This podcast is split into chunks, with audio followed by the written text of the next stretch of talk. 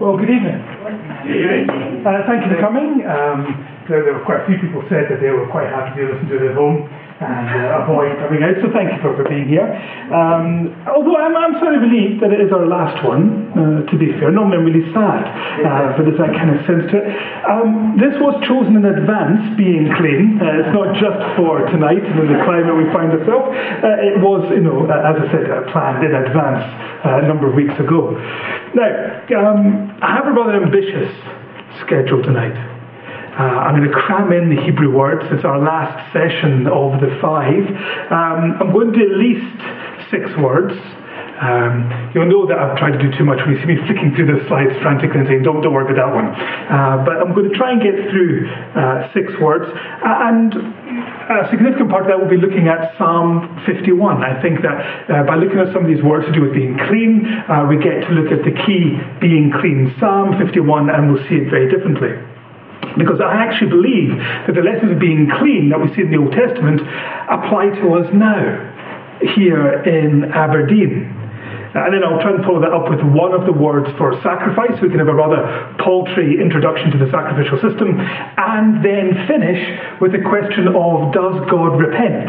Which really could have been the entire uh, subject for tonight. That would have been probably enough. Uh, but uh, hopefully that's what we'll get through this evening. Um, so to start off with Psalm 51 to introduce the importance of being clean. Now, I should say, uh, uh, being clean is an important part of our relationship with God now. Now, we normally Christianize it. We use words like uh, sanctification, uh, which is not a, a, word in the Bible. That's, that's a, a, Latin word much, much later. But these sort of Christian words are trying to point to this same idea that we have in the Old Testament. Um, but by changing it, into something else, sometimes we leave behind a lot of what was intended by being clean. Now, what I think is really interesting is that Psalm 51 uses three different words for being clean, and they all mean something slightly different. And I think that each of them bear looking at to grasp the, the breadth of what's going on there, the type of cleanliness that's there.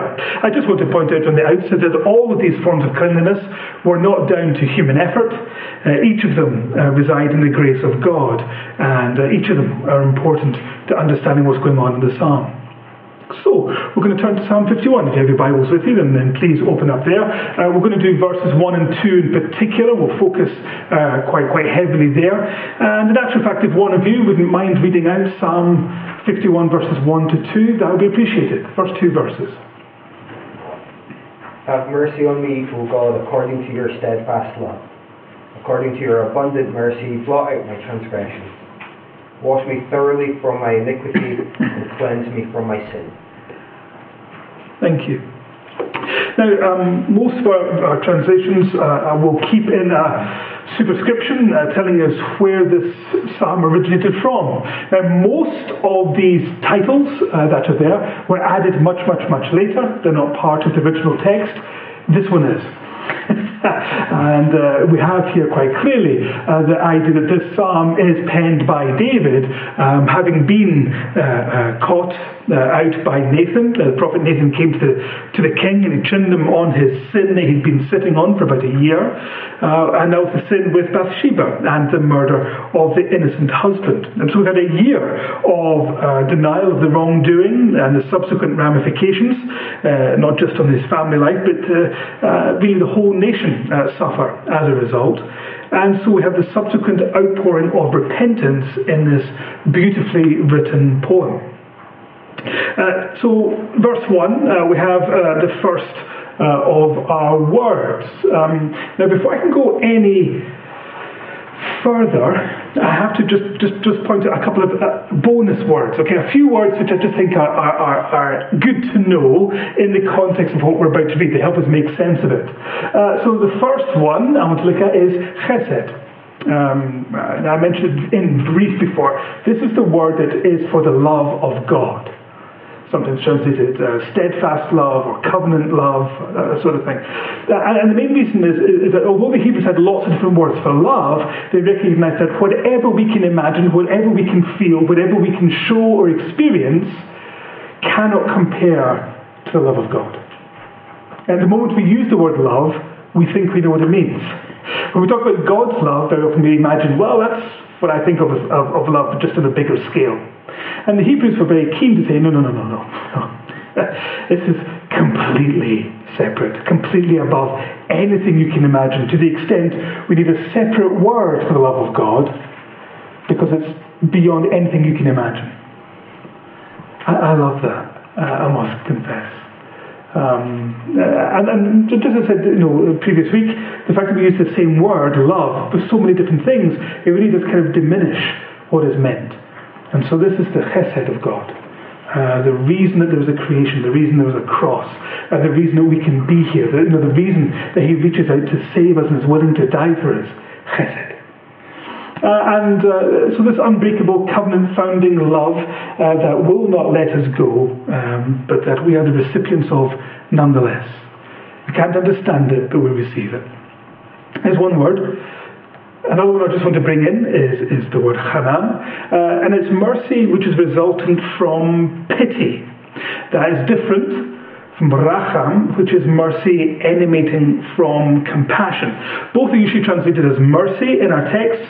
Um, that's the end result, kind of regardless, I guess, and that's why we do so. Uh, but there's a lot more to them, and the fullness of them we see in Psalm 51. You see, Psalm 51 uh, here, uh, Hanan li, uh, God of gods, uh, according uh, to the Hesed of you, um, according uh, to the abundance of the Racham of you, um, Macha, which is going to be the word we get into eventually, uh, wipe away uh, the rebellion of me. That's, that's what it says uh, there in the Hebrew. And as you can see, these are the words I've just mentioned Hanan, Hesed, and Racham, and they are important then to, for me to understand what comes next. It says here, show me Hanan, so show me mercy emanating from pity. Now, Hanan is uh, the response from someone superior to somebody inferior. Entirely suitable here, David seeks you know, this response from God. This is the same term that David uses when he seeks pity when his child is dying in 2 Samuel 12, verse 22. Uh, it's the same thing that he asks for when his enemies threaten to overwhelm him in Psalm 56 and Psalm 57, the opening verse of both of those. Job pleads for this from his friends. Uh, Job uh, 19:21, when he's, he's, looking at him to, to show this pity as he's in this debased state. It is entirely appropriate for this sinner king and it's a cry that is strengthened when we see the basis of this request. Uh, he is asking uh, uh, for this, uh, this Hanan not out of innocence, uh, not out of any worthiness, but based entirely on the love of God. Um, that is uh, the, the, the, entire strength of his argument. Just purely out of that unbreakable love that you have for me, show me this pity. It's a cry not unique to David. We see it in other Psalms, uh, Psalm 85 verse 7, Psalm 90 verse 14. We see this similar idea coming through. People coming to God with no right to get anything from Him, but they plead for it on the basis of His love. That's, uh, that's the opening. Uh, and then he follows it up with um, uh, Racham, which is slightly uh, different. Um, Racham, we talk about it being mercy based on compassion, slightly different from, from pity. Now, the reason we say it's mercy from compassion is because Racham, in a very literal sense, is talking about the womb. So bear with me. It is in effect uh, saying, Show me the compassion that a mother would show her errant child. Uh, don't show me justice. I've got no interest in an impartial judge. I want an entirely biased, love driven mother who looks at her offspring and in her heart feels compassion. Uh, that, that's what's uh, in there. Uh, we often describe it as uh, the mercy of the womb. It's how it's uh, very often translated, this term. So he comes as a child and he seeks compassion leading to mercy. That's his opening cry. you know, uh, pity me according to your uh, unbreakable love and according to the abundance of the compassion of the womb. You know, incredible start. Uh, and uh, all of this is to lead to what we have here. So all of that mercy, all of that pity, all of that compassion and love of God is to lead to an action, to something that he wants God to do. And that brings us to our key word for tonight, macha. It occurs 36 times uh, in the Old Testament. It's used to, to describe a whole array of cleanliness. Uh, literally, though, it means to wipe away. Um, so when you clean dishes or erase what's on a whiteboard, and when it is wiped, it is gone. It is no longer attached to the item that it once adorned. So the idea of wiping away sin is like wiping the debris from a dish, um, and we see that. That parallel is used in 2 Kings. Uh, and I will stretch over Jerusalem the measuring line of Samaria and the plumb line of the house of Ahab, and I will wipe Jerusalem as one wipes a dish, wiping it and turning it upside down. And so that's this idea, that sort of wiping, uh, as it were. Similarly, it can be used to describe being wiped out, um, it, as in to be destroyed. So when God intends to wipe mankind from the face of the earth in the flood, you see that in Genesis 6, 7, and elsewhere. When used in relation to sin, the wiping out means that it no longer exists. It can no longer be held against the person. Specifically, it's usually used in relation to books, uh, when records are being blotted out. Um, for example, uh, Exodus 32 33. But Yahweh said to Moses, Whoever has sinned against me, I will, I will blot out their name from my book. If you see what I mean. So the king asks that his rebellion is erased. There's not any specific deed. It's not just what he has done with Bathsheba, not just what happens with her husband, but his entire rebellion against God. He's aware that there's a cumulative debt that arises because of his persistent transgressions against God. When he's asking for macha, he's not just saying, See this that I've just done. Can you forgive me for that? He's saying, Actually, all that I have done can you erase the records? Uh, there's this idea then that uh, there's these ledgers of God, these giant tomes, and these rebellious actions have been written in line after line after line in these giant books of God. And he's saying, blot them out. All those records against me, blot them out, so they can no longer be read out against me. Uh, because it's me, I, always think of, of, of uh, Marley's Ghost at this point, I'll be entirely honest, uh, from uh, Charles Dickens' Christmas Carol, if you remember. Through his lifetime, all of his misdeeds, and each of his misdeeds had created a link in a chain that he wears. And every single one of them uh, eventually is the burden that he carries. Well, David is looking at God, very aware, as it were, of the chains that would be wrapped around him because of the consistent sin the consistent rebellion, and he says, wipe them away. Just make them gone. And that's his, his, his big plea uh, in the opening verse. Uh, just make this rebellion obliterated, wiped away. Uh, verse 2 takes us on to the next two words for cleansing because there's more to go. Uh, he's talked about getting rid of the records, but David recognizes that there's more to being clean than just what is written down about him. So our next two words occur in verse 2, uh, both needing more cleansing. So the first can be found in the three Hebrew words that provide the opening plea uh, of the king. Um, cause me uh, to be kobas, uh, so we say washed uh, from my great iniquity. Uh, I do recognize a number of translations will have different words for wash, but it's some sort of cleansing idea comes in there. Well, um, it's used quite frequently, it's used 51 times. It's actually most commonly used for the cleaning of clothes, uh, particularly prior to or during religious uh, occasions. You know, washing your clothes was always a significant part. Um, here we go from Exodus. Uh, Yahweh said to Moses, Go to the people and consecrate them, that is, make them holy today and tomorrow, and let them kavas. Uh, wash their clothes. Or uh, verse 14, so Moses went down from the mountain to the people and consecrated the people, that is, make them holy, and they washed their clothes. Um, because of the importance of being clean in a religious setting, the majority of uses of this term do occur in the book of Leviticus 31 times and Numbers 8 times in that religious kind of setting. It's linked to the use of soap and it's also linked to those who were professional clothes washers, the, the washerwomen, uh, as it were. Uh, and, and uh, this, is, this, is, actually quite interesting um, because uh, the way that they would wash the clothes is very much rooted in what the word means. So the word doesn't just simply mean to make clean, it means to have a deep clean. It's somewhat poignant just now, but this idea of a really deep, deep clean. The washer woman would knead those clothes, and very often they would batter those clothes against a rock in order to get those deep stains out. And David is turning to God with that word, recognizing that it's not just the records that need changing, but himself that needs changing. And he says, This deep stain of sin that is in me, get it out. Wash it out. Beat it out of me, he's saying.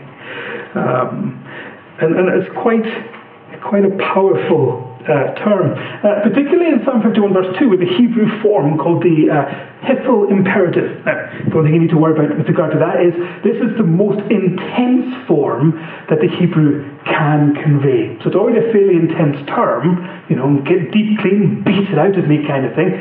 But this form means uh, let me be utterly, utterly clean. You know, it's, it's the most extreme version of it. Absolutely spotless. Get right in there and make me clean. Uh, and so that's uh, an additional element in, in, the Hebrew. It's not just that the word itself is so strong, but the form that it comes in is the strongest available. He doesn't want any hint of a stain left in him. So I suppose quite often we'll translate it as uh, cause me to be greatly cleaned or wash me thoroughly to try and convey uh, some of the strength in that term. Because what we have here is a king who comes to God, he's got this poetic request. He says, blot out the records, but also he adds this cry for the cleansing of that stain on the soul of the king. It's an indelible mark, and it's only God who can remove it. And that's what we have in our second term there. But he's not finished. Uh, you'd think that would be enough. You'd think, well, surely that's all the cleaning that could possibly be done. But there was a third term to try and convey the idea that being clean covers a wide array of things. Yes, it involves the records being expunged. Yes, it involves this change within the person themselves. But we go one further. Tahir, to be clean or pure. Um, cause me to be greatly cabast, uh, wash my great iniquity, is what we've just done. And then the second part is, and, uh, and from my um, habitual sinfulness, uh, make me pure, or tahir, or some just have clean. Uh, David's habitual sinfulness, his uh, chataf, uh, requires a further form of cleansing. See, he needs tahir to be considered pure. And it's more than just deeds that have been done. It's, it's more than just, you know, what's in the ledger. It's more than just the effect that's on his soul, as it were. You see, this is a man who habitually sins. And it's more than just being prone to failure. Uh, here, um, his habitual sinfulness, I'm trying to convey the idea that the Hebrew is saying that here is a human being, and so therefore he is characterized, he is defined by being sinful. He has a constant compulsion, and he wants that dealt with. Uh, David then asks for tahir, uh, which usually means to be pure. Now, there are lots of words in Hebrew to be pure. Uh, Psalm 1912, uh, which means uh, empty me out so I can be purified. We have zakah in Proverbs 20, verse 9, which means allow me to be so transparent that you can see there is no blemish within me. Uh, here we have tahir, and it's really important. It's a ceremonial word. It is a word that is used very much in the, the religious life of the people of the time, and it is a key word if you ever want to enter the presence of God. You were not allowed to enter into the presence of God when you were unclean. You had to be clean, you had to be tahir in order to go into his presence. Now, as, as you will appreciate, it has a rather strong religious use, uh, used 94 times. Uh, so it's unsurprisingly it occurs most often in Leviticus, uh, 43 times with a lot of the, the cultic material, and 10 times in the book of Numbers. And because of that, we can see that it is used to describe those who have been cleansed of disease, because uh, when they had, for example, a skin disease, they had to be out with the camp. They wanted to come in and mingle. Uh, they had to be out with. They were unclean. And so something had to happen, uh, an actual uh, physical demonstration of being clean before they were allowed back in. And I think this is really quite important to understand when it comes to being clean and being holy, because they're two very different things. Um, in order to be holy, you had to be one of the people of God. Now, you could be out with the camp and still one of the people of God. But you had to be clean in order to come before God. And so, uh, the, the, the, as we see in Ezra, uh, the priests and Levites had tahered themselves together. All of them were taher. They were clean. They were pure. And so they slaughtered the Passover lamb for all the returned exiles, for their fellow priests and for themselves. In order to take on that role before God, they had to be clean. Um, as you'll appreciate, sometimes it's a term uh, that is used to describe God, the utter purity of God, his, his blamelessness. Um, Job 4:17 Can mortal man be right before God? Can a man be taher before his maker? You know, is it possible? Um, Eliphaz is asking Job. And so taher is, is really about the status before this pure and holy God, a status that allows the people of God access to the presence of God. when it came to accessing the presence of God, they had all these rites, these rituals, uh, which would move them from being unclean to being clean.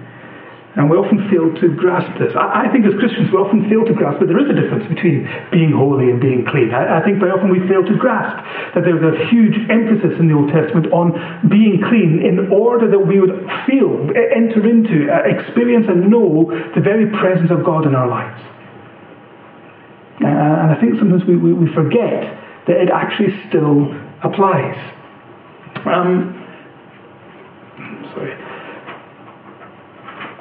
Here we go. Uh, Deuteronomy 23, verse 14. Because Yahweh your God walks in the midst of your camp, therefore your camp must be holy, so that he may not see anything unclean among you. There's this idea that if you wanted God to go with you uh, into battle, uh, Ai, for example, you had to be clean. And what David does, I think it's really interesting, David does not ask to become holy. He is already one of the people of God.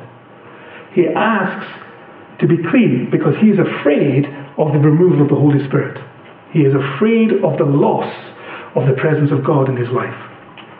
That's what he's fearful of. Uh, and it's really interesting to see that uh, distinction uh, between the two. Um, so, we normally describe this kind of separation, uh, as it were.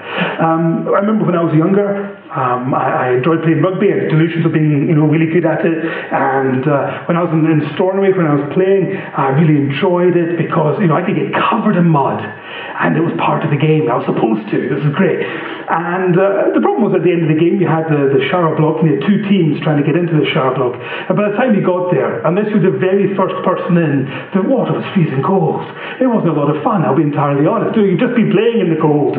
You're already wet and cold. You come in to get wetter and colder. It wasn't really much fun.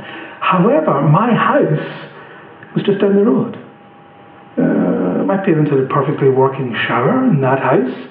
And so, me, a teenager at the time, bear in mind, thought in my wisdom, why would I go into this cold and freezing block when I could go to my father's house and have a warm shower?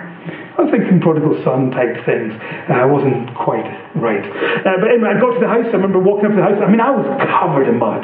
That's only rugby can really do, you know, but re- deep stains of mud everywhere, you know. Um, and so I go up to the house, and my dad meets me at the front of the door, and he goes, round the back. You're not coming through the front door like that. And I thought, well, fair enough. I'm covered in mud, you know. So I went round the back, and my dad's waiting for me there with a hose. oh, you know, hose down. And my dad made me clean. You know, he actually got all that mud off me. It was quite a, an experience, I'll tell you. And the point of it was, as I came up to that front door, I was no less his son. Uh, there was no less an amount of love that he had for me, but there was no way in that state that I was going to come into the house. I wasn't going to walk in and sit in the settee and hold on to my baby sister. There was no chance of me entering in because I was unclean. And that's the separation. It's not about saved or unsaved, it's not about salvation. It's about entering into the presence of God because we're clean. And, and there is a separation there, there is a difference there. And David is painfully aware of it. He is painfully aware that although he is a child of God, he can lose the presence of God in his life because he is unclean. Now, uh, in, in the, uh, the Old Testament, uh, being unclean uh, could happen in a number of different ways. And unclean was not bad, unclean was simply the natural consequence of living in a fallen world. To be unclean means to be ha- tinged with death, to have the aura of death about you. And you cannot go into the presence of the author of life when you have something of death about you. So you weren't allowed to eat animals that ate other animals, uh, particularly uh, scavengers and bottom feeders in the sea. Uh, you couldn't uh, touch a corpse. Now, the point of it is not that a Christian can't be an undertaker. That's, that's not the point. The point was to try and underline the seriousness of sin. The corpse was the ultimate example of the consequences of sin, the payment of sin made full. And so every single one of these was a reminder that we are constantly in touch with death. Uh, sickness and illness and everything else is because of the fall, because of sin, because ultimately we're heading towards death. So you cannot bring that with you into the presence of the author of life because death can't survive in the presence of the author of life. And if you come in as the carrier of death, as it were, you won't survive. Yeah? Like walking into the sun. and so there were all these rituals to make sure that you were taher, that you had been cleaned of all of these hints of death on you, so you could enter into the presence of the author of life. That's what the whole clean, unclean thing is about in the religious life of the people. So, uh, Joshua 3.5, I think, is, is, is actually really perfect at trying to art- articulate this, this idea. And, and I want you to read this and, and actually be mindful of how this applies to us, because I believe it does. Um, Joshua 3.5 teaches the difference is being the people of God and being sanctified so that the Lord God will do an amazing thing among you. This is what the verse says. And Joshua said to the people, Sanctify yourselves, for tomorrow Yahweh will do wonders among you. And, and that's the gap that, that Joshua is talking about. That's the gap. Um, they are the people of God, regardless. But when they are sanctified, when they are clean, when they are taher, as it is in Hebrew, then God will do wonders among them. Now, an illustration. Uh, um, I, I, think one of the very first sermons I, I, I, did here mentioned this, so, so if, you, you've heard it, my apologies. They're just not very strong apologies, I'm clearly going to continue. Um, kushkis. Now, I think this, again, rather articulates what I'm trying to say. Um, my uh, when I when, when I, we had our firstborn, uh, Isaac, who's now nine, he's great now. He sleeps through the night. Uh, when he doesn't, he reads a book in his own bed and doesn't disturb me. Love that boy. However, when he was a baby, and particularly when he was only a few weeks old, um, naturally this child would not sleep at all. And there's an entire industry dedicated to preying upon sleep deprived parents because you don't make good decisions when you're not sleeping. And so there's an entire industry out there saying if you buy our product, your child will sleep. And after week five, six, seven, eight, nine, ten, you become desperate. And so you're willing to purchase these myths in order to make the child cry. Now, the one that we broke uh, over, the one that, that, that, made us snap, was this thing called a kushki. Now, the kushki uh, was this uh, wonderful fabric thing that the parent would wear. And there he is, little Isaac. That's what he used to look like yawning away. That's what we want. That's what we're dreaming about. And so we wear this kushki, this fabric thing on us, and the parents supposed to wear it for a number of days so that the kushki would have the smell of the parent about them. And the idea was that eventually, once it had your scent on it, you would place it in the crib, put the baby in there. The baby would smell you and be happy and content and would fall asleep. Well, my son's not an idiot. And so he would lie there, he would smell Daddy, and that just made him more angry. You know, because he, he could smell me, but I wasn't there. And he would get even more irate until eventually I picked him up, eventually held him on my chest, and he would settle because finally he had his dad. It was only when he could hear my heart and feel my breath in his head that he would settle down. And I'm afraid that as Christians, very often, we are quite content with maybe just the smell of God, as it were. God at a distance, God at arm's length. And we should fight and scream and yell and, and refuse to accept that. Uh, there is a, a need for us to have the presence of God in our life. Not just the things of God, not just going to church, not just uh, mixing with Christian people, but God Himself in our life and the power of God transforming our life, walking with God in our life so that things are different. And in actual fact, we need to be more like that screaming child who refused to accept anything less. And this is why I think this matters. This is why I think things like Tahir matters to us today, because there is a gap between being the child of God, but just almost like, you know, with the smell of God in the room, and being in the presence of God. And that there is a difference between the two. Now, the good thing is that it's not up to us to become clean. It's not as if the, the, people could be clean. They, they went through different rites, different rituals, because they remembered that they had to have a desire to be clean. They had to want the presence of God in their life. There's nothing more complicated than that, really. In order to be clean, in order to be tahir, you have to want the presence of God in your life. You have to come to Him and say, I want you in my life. I want to walk with you in my life. I want the presence of God in my life. And the wonderful thing about that is because we consistently fail, uh, there is a, a, a, wonderful sense by which we get to walk with God through our life and be changed, as it were, through our life. But it's to do with, with our intention, it's to do with what we want to happen. And we can just get by with having God at a distance. Um, I particularly like uh, is, this is a bit shocking, glad to sit down, but I particularly like the Greek. I know. We might not keep that bit in the recording. But uh, uh, you know, I quite like the, the, the Greek of, of, of uh, 2 Peter chapter 1. Uh, 2 Peter chapter 1 is, is a wonderful chapter. It's made somewhat more mundane in the English, as you will appreciate.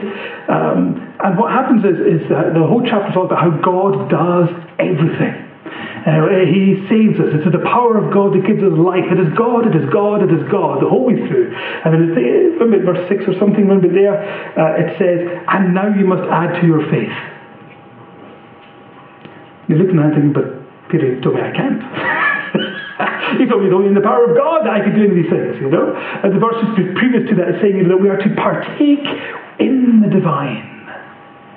It's an incredible thing. And, and when it actually all comes together in, in the Greek, the literal sense of it is actually says, uh, we partake in the divine. And so as you dance with God, these things are added.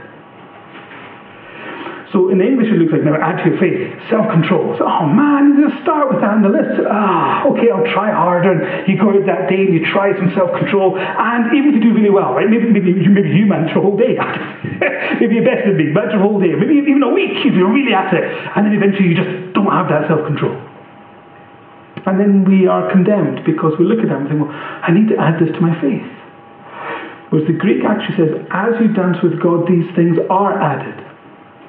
And the idea is that as you spend time in the presence of God, you are changed. He does the changing. Uh, we can't change ourselves. It is God that changes us. And that great big list, which would normally be a list of condemnation, becomes a wonderful and exciting list of what we can become when we want to be in the presence of God, when we dance our way through life with God. I'm not much of a dancer, but I, I just love that image of dancing with God rather than having a list of things that I should do, recognize that I should be better, and knowing I'm going to fail. And I think that's why it really matters that we have these ideas of being clean. Because to be clean, as far as the people that were concerned, yes, God had to do it. Yes, God had to be the one that, that, that was the, the means of, of being clean. But you had to come. You had to be there. You had to perform all the right things. You had to go and be willing to be clean. Or else it just wouldn't happen. And so I think it still applies to us. Uh, God is the one who does it. But what a joy it is to to dance through life with God and see Him change us from the inside. So that's what's going on there. And so David, uh, conscious of these three ways of being clean, repeats it uh, in reverse this time uh, with a threefold cry uh, Purge me with hyssop, and I shall be taher, kabas me, and I shall be whiter than snow. um, hyssop obviously uh, an antiseptic. Uh, again, he is seeking an absolute cleaning. Once again, he's seeking to enter into the presence of God. He pleads for this deep cleaning into his broken inward parts. He desires that the stain be removed and that he be made as white as snow. Uh, makes me uh, mindful of uh, Isaiah. Come now, let us reason together, says Yahweh. Though your sins are like scarlet, they shall be as white as snow. They are, though they are as red as crimson, they shall be like wool. And so uh, David is coming back and coming back. And the third part, uh, uh, uh, the, as I said, they're in reverse. The blotting is the third one in verse 9. Hide your face from my sins and blot out my iniquities. I find this really interesting, actually, his uh, hide your face from my sins. So he's saying, you know, blot out the records, just blot out the records. But then he thinks, but I'm just going to add more to my record. so even if God blots them out, I'm going to just do it again. And so he comes up with a plan. He comes up with an idea. And said, well, God, maybe if you just don't look, maybe if you just kind of look away, it'll be okay. If God just looks away and then doesn't record any more things in the book. But he recognizes that's not enough. He recognizes he doesn't really have a solution. Uh, he recognized that even if God were to forgive him and to restore the relationship, if the covenant was repaired a million times, he'd break it a million and one. David, the habitual sinner. And as much as we ourselves uh, find that being clean is not enough in itself, uh, because we recognize that even as the people of God, we're able to ruin things. So something bigger than the cleansing, something even more wonderful than just being clean is required uh, to halt the continual decline into sin. And that's where we get uh, verse 10 coming in. Uh, creating me a taher heart, a heart that can come before you in your presence, O God, and renew a right spirit within me. That's the centerpiece of the psalm. This is where he's going. You know, he wants to be clean because he wants the presence of God in his life, but he recognizes he's going to blow it. He, he wants to be clean. He wants the stain removed, but he knows he'll just add another one. He, he wants the records expunged, but he knows that he'll just fill that book up again. So he needs something more. Um, and so he comes to this incredible centerpiece of the psalm. Create in me a new heart, renew a right spirit within me. Um, so it's not just that he needs to be clean, he needs to be remade, utterly recrafted, made new. So the heart and everything that issues forth from there is remade by God. And this is the great hope for humanity, uh, restored into something more like the image of God. A, a people who don't just simply desire forgiveness, but we desire an end to the need for forgiveness. um, this is one of the great hopes in the Old Testament. It's not just that they can be forgiven, they, they, they, they have great hope in being forgiven, that they want to be in a place where they no longer mess it up. That's the great hope, I think, for, for humanity. Um, it's not just that we can be forgiven, as glorious as that is. It's not just that we can be made clean and enter into the presence of God, but that we would be a people who no longer mess it all up. This is one of the great Old Testament hopes. It's not unique to David. We see it in the latter part of Jeremiah and Ezekiel. I think one of the more famous verses, uh, Jeremiah 31 33, For this is the covenant that I will make with the house of Israel after those days, declares Yahweh. I will put my Torah within them, and I will write it on their hearts, and I will be their God, and they shall be my people. The great hope Um, and for each of us in here, there's a sense of the now and not yet. Uh, ultimately, there's an eschatological sense. One day we will be perfect. Uh, we're not going to be messing up anymore. But for us now, it is important in terms of the idea of being clean, in terms of the ideas in Psalm 51, is to have the desire to be those people. we're going to fail. And we know that. But we should want to be the people who don't. Uh, we should look forward to the day when we are restored utterly, and we should constantly seek the presence of God in our life, to be taher before God, to have that act of our will before Him, and say, Don't take your spirit from me. Today, do a wondrous thing in me and through me. And that's why being clean uh, still matters and why Psalm 51 really speaks to us uh, even today. Phew, that, that may be the fastest I've ever done that, uh, to be fair. um,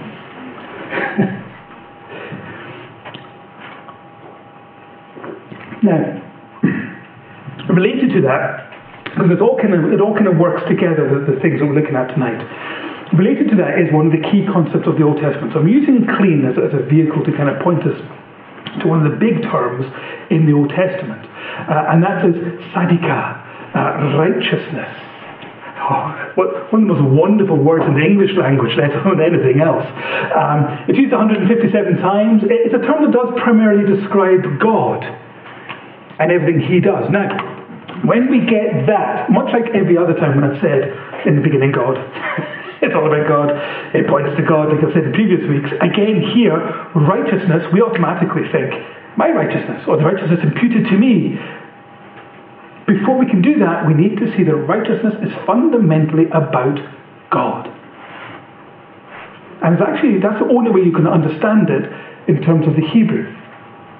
Uh, there is a nuancing between the Old Testament and the New Testament when they use the word righteousness. There's a very different context. It's talking about a very different uh, group of people.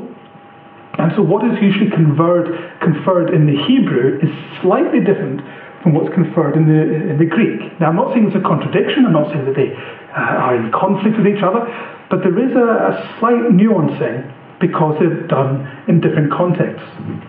Now, first of all, both will talk about righteousness in the context of the kingdom of God, uh, who God is, uh, what He does, what He says. You know, uh, God is intrinsically righteous. It's not just that He does righteous things, but that He is Himself righteousness. Um, but there is one area that they do diverge. In the New Testament, righteousness can be described as the transformation that takes place in the believer, that altered state free from the guilt of sin. Um, Romans 6, and having been set free from sin, have become slaves of righteousness. As a description of salvation, righteousness then conveys our status and affects how we live. So, just before I get to, to that bit, let me just explain this again. So, essentially, in the New Testament, you've got a group of people who were unsaved, who become saved.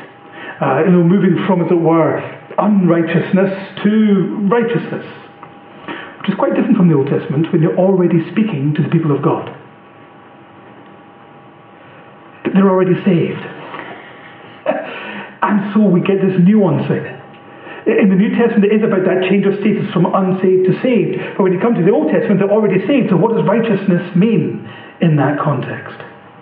There is a, a nuance, there's a slight variation uh, between the two.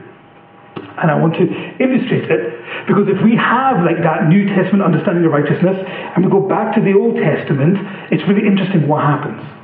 So, uh, Deuteronomy 6, uh, and it will be righteousness for us if we are careful to do all this commandment before Yahweh our God as he has commanded us. Now, question for you if we're understanding this in that sort of saved, unsaved sort of way, righteousness, uh, like uh, the New Testament, what is the problem here when we read this verse?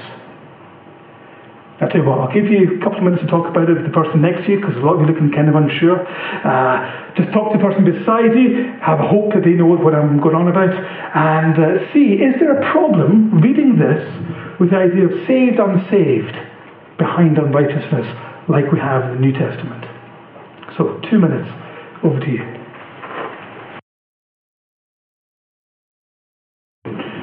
Okay, so what is the problem? Why would this salvific application of righteousness raise difficulties, really?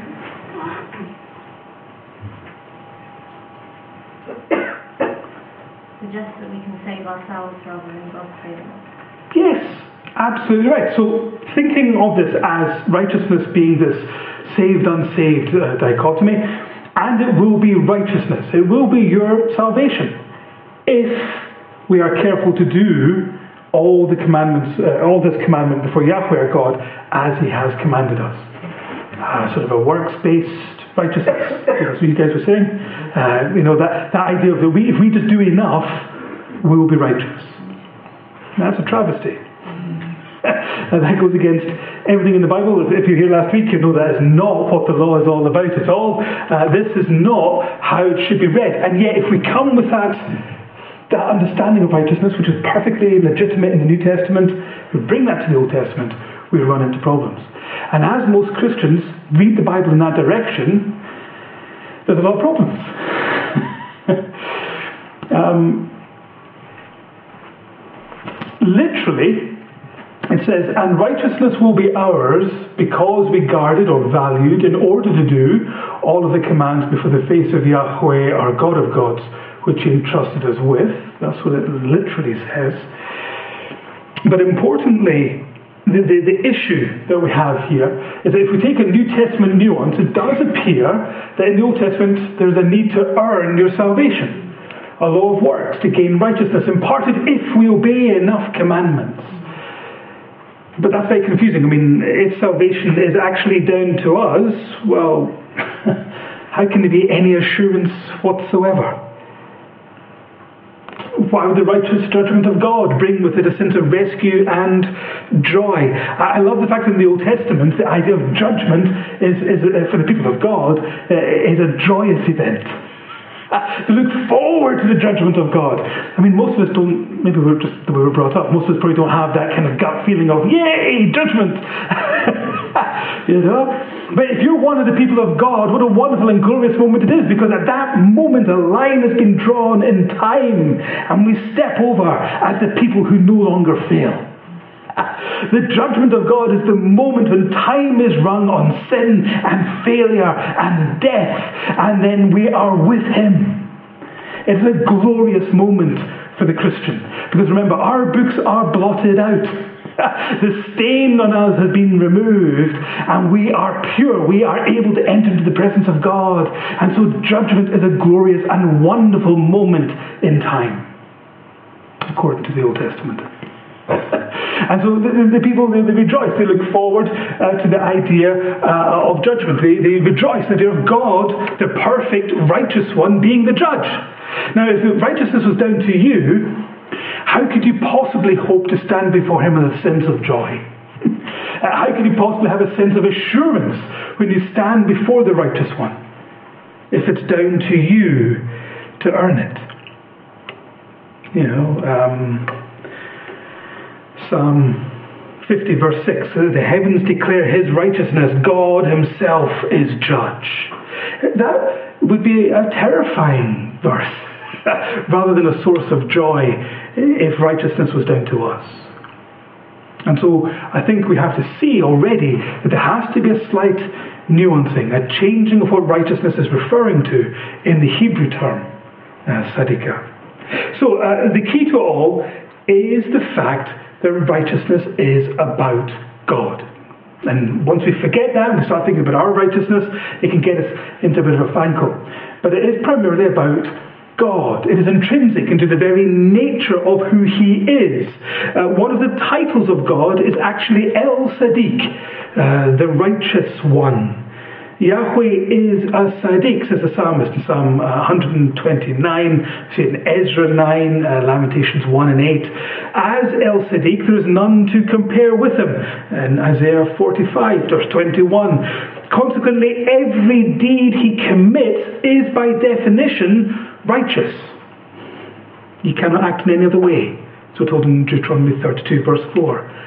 He is the righteous judge. He is the only one that can decide what is righteous and what is not. As part of Him, this righteousness is assured to exist forever and ever. Everything He says is a righteous testimony. It is this righteousness that is the foundations of His throne. Now, it's not just that He acts as righteousness, it's not an attribute He's cultivated, it is something that He intrinsically is. This is the crucial element in grasping the concept of righteousness in the Old Testament.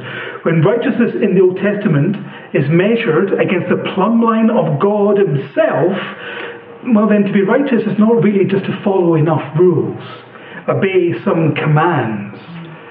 To be righteous in the Old Testament is the extent to which you are like God. How well do we reflect Him in how we live? His righteousness is a revelation allowing us to see His perfection and to, from there, live righteously. Um, that's why Isaiah is compelled to look at the filthy rags of what he had thought was his own righteousness uh, regularly, but not least in, in uh, Isaiah 64, verse 6.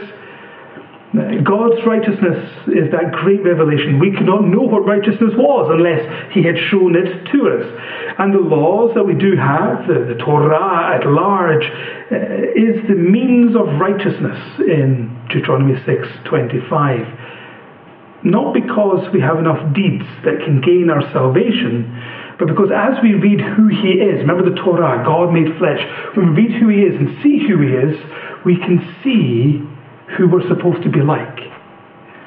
Um, uh, so again, thinking of it that way, righteousness will be ours. We can be more like Him if we value, guard uh, all of the commands before the face of God of gods which He entrusted with us. Uh, so first of all, there is a, a, value. If we're talking about the, the guarding, uh, valuing, uh, shamar, uh, you know, do we value the revelation that we have in our hands? Do we see the significance of who is presented in that text? Do we guard the text like the greatest treasure in order to act upon the words contained within it? That's what that verse is all about. It's not about doing enough things to be righteous. It's about reading this text and recognizing I can see God in here. I want to be more like Him. It's a very different thing. Because remember, this verse is spoken to people who he has already redeemed. They are already the people of God. They've already been described as the great treasure of God. These are the people of God. They're not asking, How might I be saved? They're asking, I'm one of the people of God. How do I live like it? How do I live with righteousness? How do I live with, with God written through my life? As well, read the Torah. Read this book that reveals who He is. See Him for who He is. And go on from there. Now, the whole Bible says this is God. This is the righteous one. Righteousness is doing what He would do. Um, and therein lies the problem. So, how can we possibly be righteous? it becomes the question. I mean, there's God, there's, there's, the righteous one, the perfect one, and then there's us. And no matter how hard we try, there's no way we're going to measure up. And again, we can be lulled into a sort of sense of, of, of uh, despair and condemnation. Uh, and again, I, I, think of my children, which, which helps me come up with many illustrations. I'll apologize to them when they're grown up. Um, but at the same time, I remember, uh, again, uh, my, my two uh, older sons, we, at home we used to have this, this measuring giraffe basically a large wooden giraffe-shaped thing with, uh, you know, centimeters and meters all the way up. And this was a great big, enormous thing. Uh, it was taller than I uh, by some degree. And when I looked at that giraffe, I knew full well, in all likelihood to be fair, that my kids were never going to be the height of a giraffe. But they didn't care. Hmm. What they cared about as they came running in to measure themselves was were they taller than they were yesterday? They weren't trying to be as tall as a giraffe. They were trying to be taller than they were the previous time that they measured up. And that actually is the nub of it. Will we ever be righteous enough? Will we ever be so much like God that we could reach the top? No. But that's not the point. The point is, am I more righteous today than I was yesterday? Like David could be described as more righteous than Saul. There's a comparison to say which one of them acted more in the way that God would act. And then again, it's not this condemnation, it's an inspiration because they're thinking, okay, this is where I am just now, but oh, in the hands of a mighty God, where can I be tomorrow? As I dance with Him through my life, where will we begin to measure up? Will there be a point when people will see me in the street and say, I know who you serve? It's an inspiration. And righteousness is this lifelong pursuit until eventually we awake in righteousness and see Him face to face. That's the idea for the people who are saved, for the people of God in the Old Testament. That's what righteousness is all about. So it's not saved unsaved, which is legitimate in, in the New Testament, but as the people of God, how like God will you be today? Which is a challenge could be too daunting unless we see it as an inspiration of what we could be. A sense of excitement about that. Um, that sense of what we could be in the hands of God. And so we are called upon then, um, if this is something we're serious about, we are called upon throughout the Old Testament and into the New to hunger and thirst for righteousness. Uh, it's, not, it's not saying hunger and thirst for salvation, it's hunger and thirst for righteousness. Uh, it goes into the New Testament, Matthew 5, um, verse 6. Uh, I will have it there. And, and I think it's a really um, well chosen description. Um, when we hunger and we thirst and we get something, uh, you know, I'm hungry and I eat, I'm satiated, and then after a wee while I'm hungry again with me a, a, ridiculously short amount of time. Uh, but you know that's the thing about hunger and thirst. It's something you have to perpetually feed. And so when we hunger and thirst after righteousness, it's not just kind of a case of well, you know, I remember you know X number of years ago that I got saved and I met God and that's me. No, no, no, no, no, no. That's the start. That's you walking into the restaurant. You haven't even picked up the menu yet, let alone actually filled. And so it's about this idea of hungering and thirsting after righteousness, this constant pursuit in our life. And every single time that we really grasp hold of God, it's not enough.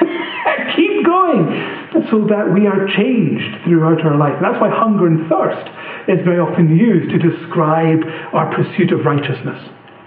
It's not that, that sort of no New Testament of a one off deal, changing our status.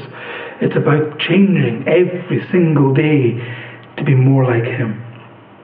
And to be fair, uh, in the New Testament, we have authors like John, who uh, are primarily Hebrew thinkers in their writing. His Greek's fairly terrible because he's thinking in Hebrew and writing in Greek. Not like Luke, who thinks in Greek, writes in Greek, and just has perfect Greek, because he is Greek. John, he, he's got a little bit more going on. And so, um, John, in both 1 John 2 and chapter 3, verse 7, says that only the righteous will want to live righteously. And so he's trying to combine the two ideas, if you see what I mean, the New Testament righteousness and Old Testament righteousness and put them together. And the idea is that only those who've been saved, who've received, as it were, the robes from God, the Lamb's robes, that are righteous people, will actually want to run after God and pursue God, hungering and thirsting after God, and live in a way that reflects the righteous one. Electron. you know, and so he puts the two ideas together because they're not a contradiction, they, they're part of a, of a much bigger picture. As the people who've received the robes of righteousness, we should live like it. Yeah, so that's, that's the idea. And so uh, for me, uh, I certainly am looking forward to a time when I'm raised from the dead. I see God face to face, and I can say, As for me, I shall behold your face in righteousness. When I awake, I'll be satisfied with your likeness. Does that make sense? Um, a lot of the time, I get really enthusiastically excited about God. and, then, and, this is kind of some of the reason why, when I see terms like this, um, you know, I, I, do think that there's a, a, tendency to imagine, you know, we get saved and we just get, can get left on a shelf until eventually we go to heaven. And that's not what we have. That wonderful and glorious opportunity to become more like God over our lifetime. I, I find that just incredible. Uh, really quite exciting. Uh, but uh, I thought what I would do from there, so we had clean, leading us to righteousness. That kind of made sense. That, that said, right? That can make sense. Uh, and then from there to think just very, very briefly about the sacrificial system in the Old Testament. So bear with me. I'm only going to use one term. So it's a paltry introduction. It's a, an introduction I should almost apologize for, uh, as it were, uh, as we go to Olah, the burnt offering.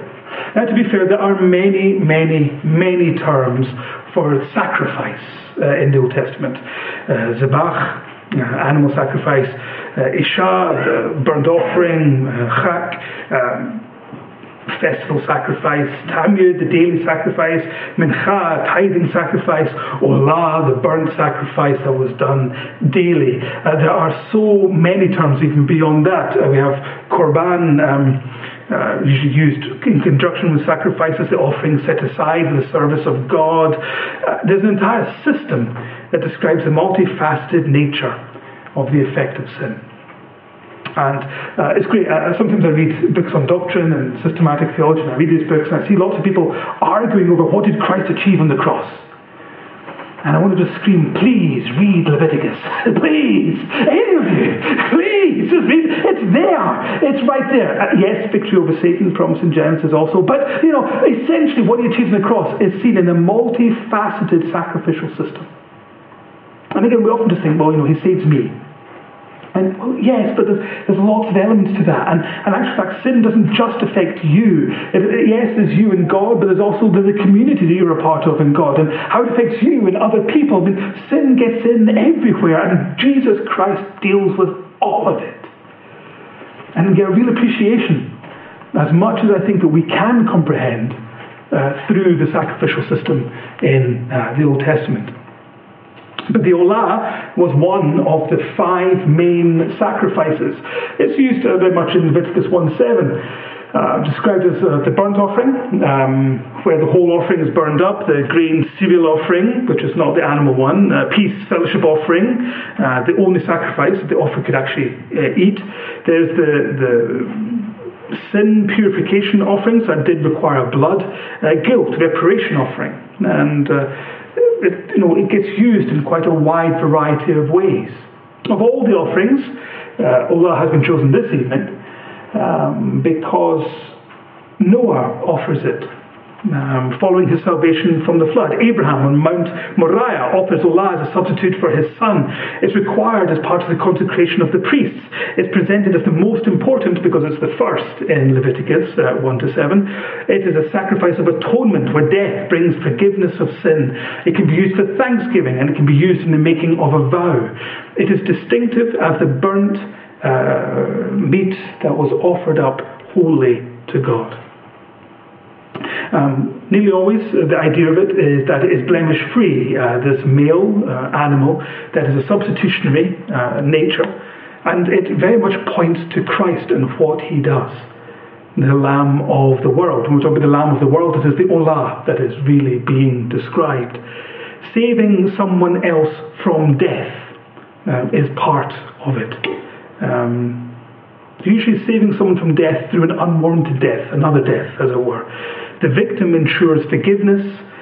Um, when we see, uh, very often it's the idea of you can be included as a priest because of the blood of someone else.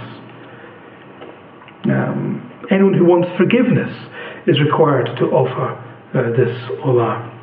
But I think the forgiveness uh, aspect is very interesting. Um, so, what you would do, if you wanted to have forgiveness from God, uh, you would take a lamb, your very best lamb, the blemish free lamb, you know, which represented quite a cost to you. And so you would take it with you to the temple, the priest would then tie it down to the altar, and then you had to take the knife and kill it. Now, how many of you have owned a pet? I know, I took an ominous turn, didn't it?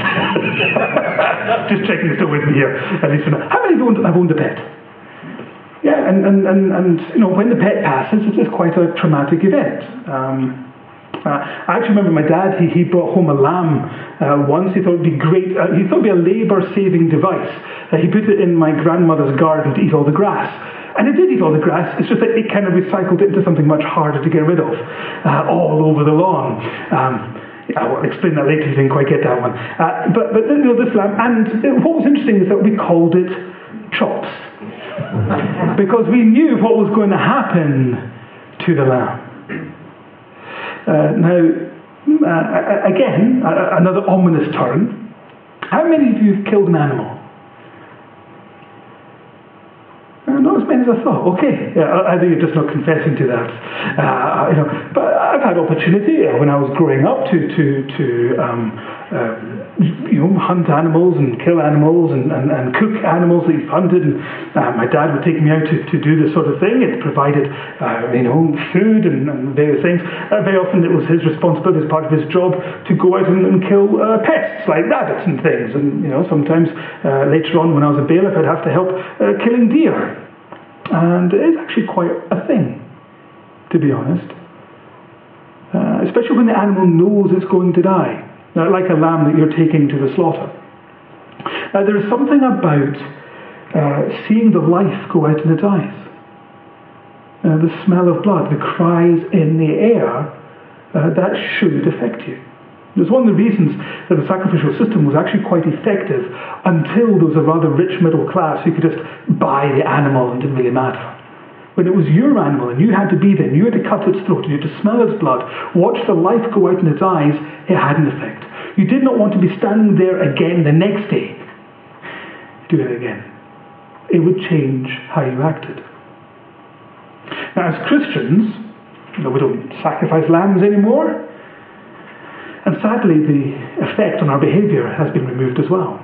But I actually genuinely believe that if each of us could take a, a, field trip through time, if each of us could actually stand at the foot of the cross and see the life go out in his eyes, if we could hear the cries and smell the blood and actually see it, we would be different.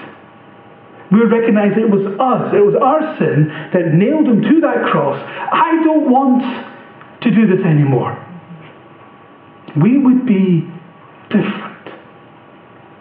When we grasp what was actually taking place in the sacrificial system, when we understand the cost of even giving up a sheep, and then we recognize in actual fact Jesus, the Lamb of the world, is not just some sort of cute title. It is, it is visceral, it, it is violent, it, it, it is dreadful. And if we were actually there, and not separated through time, not uh, you know safe and secure that we're so distant away, our behaviour, I think, would be different. If we really grasped what it cost for us to be clean, for us to have access to righteousness. And that's why it's important that this is brought in as well, because it's not just about what we do, it's not just about what we want, it's fundamentally about who God is and what He has done for us. And that not only can we be different, we should want to be different. And so that's the primary reason I brought this one in as well. Which gives me one last word to do. um, I, I, thought I'd probably have about 15 minutes left by now. I could probably fit in one more, as it were. And I wanted to bring in the word nacham because I, I believe there's a great misunderstanding uh, over this term. Um, and an awful lot of the words I've been using have ultimately really been about us and how we gain access to God. I wanted a word that was really uh, undeniably a word which really helps us understand something about the very nature of God Himself, uh, particularly when it comes to our lack of cleanliness and our lack of righteousness. So Nacham is the word I'm going to go for. And I suppose that's probably translated best as the great sigh. Like a full lung drawn out. Really, it's heavy. It's, it's a deep sigh. Uh, and um, one of the problems we have is that in our text, very often it's translated as repent. That gets us into a whole lot of difficulty. There is a Hebrew word for repent, uh, Uh, shub is a perfectly good word for repent uh, because uh, uh shub uh, means to turn around, uh, what we normally mean by repent. Very common term. shub is used 1,058 times in the Old Testament, very common. It sometimes describes a physical return. Um, so the dove that Noah releases, it shoves eventually and comes back to the ark. It turns around and comes back. Uh, sometimes it's um, the recall of information, so that you know you stored a piece of information somewhere and then you bring it back, as it were, when needed. Uh, in Lamentations 321. It has a spiritual connotation, obviously, shub, uh, repentance of the wicked, um, who in turning to God find life instead of the death that they were working towards. That's shub, that's repent as we would normally understand it or, or know it. So it's a bit of a problem when we translate nacham as repent, because it's a perfectly good word for that. Nacham means something different. It means, as I said, to sigh, um, and it usually uh, is understood as, as regret.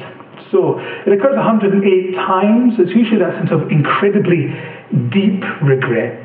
Um, it's described sometimes as comforting or consoling. Um, it's where we get um, uh, Noah from, Nacham. Uh, Noah is, is, is, this idea of, of the consoling, uh, the consoling one. Uh, the comfort of Isaac by Rebekah following the death of his mother is said to be Nacham. Um, it's very often compassion uh, or a sense of grief. It has those kind of connotations. So can you appreciate that when we translate it as repent, it can lead us to some difficulty because that's not really uh, what is going on. So before I get to God, can God repent? Which is a genuine question that people will ask. Uh, let us start off by asking, did Job repent? I don't think, yep, there we go. Uh, Job 42, maybe this text out, uh, verse 3 to 6. You asked, Who is this that obscures my plans without knowledge? Surely I spoke of things I did not understand, things too wonderful for me to know. You said, Listen now, and I will speak. I will question you, and you will answer me. My ears had heard of you, but now my eyes have seen you. Therefore I despise myself. And Nacham, usually translated as repent, in the dust and the ashes. And how we translate Nacham really does alter the intent of Job 42, verse 6. Now, this obviously uh, near, near the end of the book. Uh, we've kind of gone through the book. We've seen uh, Job repeatedly say that he is innocent, uh, and then he comes and, uh, and, there's this moment where he really sees God, and things change. Something changes uh, at this point, and this is his response. It's quite a pivot uh, the momentum of the previous passage, um, after he's met with God, and there's a beautiful poetic nature. Now, it's Hebrew, so bear in mind that it's quite broad actually what's going on, and it actually has three meanings, and it's intended to imply all three, not that you get to choose one of them. Um, you've got on the next slide. Uh, so we have these different ways of reading that, that in trying to get it into English from the Hebrew. Therefore, I recant and relent, being dust and ashes. He's talking about himself. There's nothing but dust and ash. So he, he recants and relents. Uh, or I recant and change my mind concerning dust and ashes, the, the, the, the uh, punishments, the, the, the, things that have been done to him, uh, as it were. Uh, therefore, I despise myself and I concede here in the dust and the ashes. And uh, the Hebrew conveys all three and intends to convey all three, and usually in English we just choose one, because that's how our language works. um, and of course, this follows the rebuttal of God to the questions that Job had, uh, had raised, but it's really important to the narrative of the whole book here that we understand what's going on. So that's what it, that's the three ways it can mean, but we normally translate it as I repent in the dust and the ashes. Now, why would it be a problem for Job to repent? In terms of the coherence of the whole book. Well, books about him being righteous. Thank you. The whole point is, Job hasn't got anything to repent of. That's, that's the point of the book. the point of the book isn't that he is guilty and punished, like all of his friends imagine. The point is, is that he's an innocent man, and this is the effect of living in a fallen world. And it's not about the fact that if you sin, then you get punished, but that sin affects everyone at a completely unfair way. And some people are affected more than others. It's one of the consequences of sin, that it's unfair. That's the point of Job. If by this point he goes, mm, I repent, the whole purpose of the book kind of collapses because that's not what's supposed to go on. Does, does that make sense? Yes. Well, I read this verse. I was just thinking the the verse before it said, "I despise myself," means that he's actually reflects his own status as a sinner rather than regret of the sin he has committed. Uh, yeah, I mean, uh, as, as I go through um, uh, the, the, the, idea of, of I mean, he's seeing himself in relation to God. I, I mean, you know, don't get me wrong, there is, there is this incredible gap between God and Job. It's not like he's speaking to him as an equal. Uh, he recognizes, and Job has said some things that he shouldn't have said. Uh, you know, he's articulated, as it were, he's challenged God to say, you know, how dare you do these sorts of things? And so his, his natural response is to recant, to relent, to recognize who he is before God, but to repent is to go too far.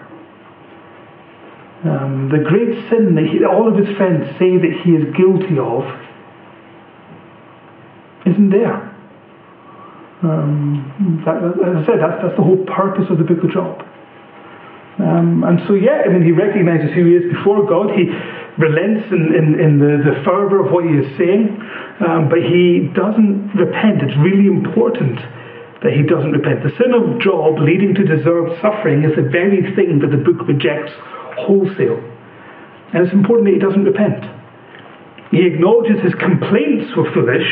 Uh, he recants his words. He will concede his errors, but he doesn't repent. Uh, it's important to kind of separate it out because otherwise it undermines the entire purpose of the book. And fortunately for us, it doesn't say repent. It doesn't say shub. It says nacham. And so the idea is that he has got himself to a place where there is this great sigh. He can regret some of the things that he has said, but that's not the same as repenting. It's not the same as saying, yes, there is, oh, that's the giant sin that I should have been repenting. All of my friends are correct. and uh, you get what you deserve. You know, that that's not what's going on. And this is one, one example uh, where, where Job, uh, unfortunately, is said to repent when he most certainly does not.